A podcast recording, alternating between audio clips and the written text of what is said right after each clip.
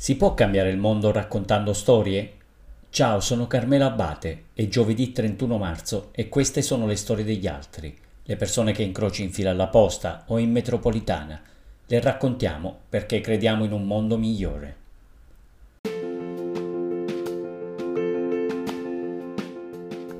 Lei è Sharon, vive a Milano, è una bambina, esce da scuola, corre nell'ufficio del papà profuma di legno e pieno di modellini e stoffe colorate.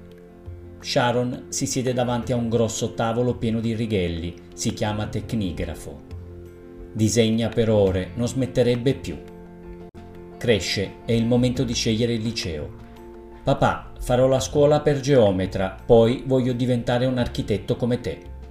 Amici e parenti hanno da ridire. Non è meglio se scegli qualcosa più da femmina? Sharon risponde con una pernacchia. Due aspetti che mi piacciono davvero molto del mio lavoro sono la soddisfazione di vedere un mio progetto che prima era solo sulla carta concretizzarsi nella realtà. Entra in classe, alcuni compagni la prendono di mira. Sharon ignora le occhiatacce e si concentra sullo studio. I professori si congratulano, i suoi voti sono ottimi, Sharon continua per la sua strada finché sbatte il suo bel diploma in faccia a tutti. Intanto lavora nello studio del padre, fra quelle pareti si sente al sicuro, ma dopo un po' le stanno strette.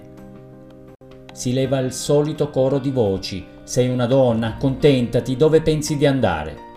È il 2018, Sharon apre la sua impresa edile. E il secondo aspetto è vedere proprio i volti dei clienti felici e a volte anche stupiti per la trasformazione delle loro abitazioni. Calza le scarpe antinfortunistiche e fa il suo ingresso nel cantiere. È il caos. Operai con la bocca a mezz'aria, qualcuno ride, qualcun altro rischia un coccolone. Sharon cammina verso uno dei fornitori, fa richieste precise e puntuali. L'uomo sorride. Sì, va bene, adesso posso parlare con il tuo capo?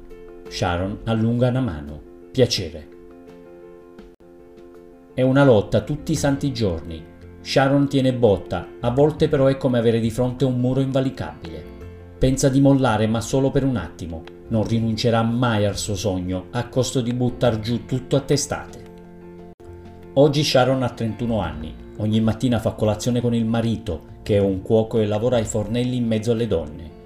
Poi indossa il casco e fa il giro dei cantieri. Gli operai la rispettano, fornitori e clienti si fidano. Sharon progetta edifici, carica i camion, impasta la calce. Le sue mani piene di graffi le ricordano che non c'è limite a quello che può fare, a quello che una donna può raggiungere.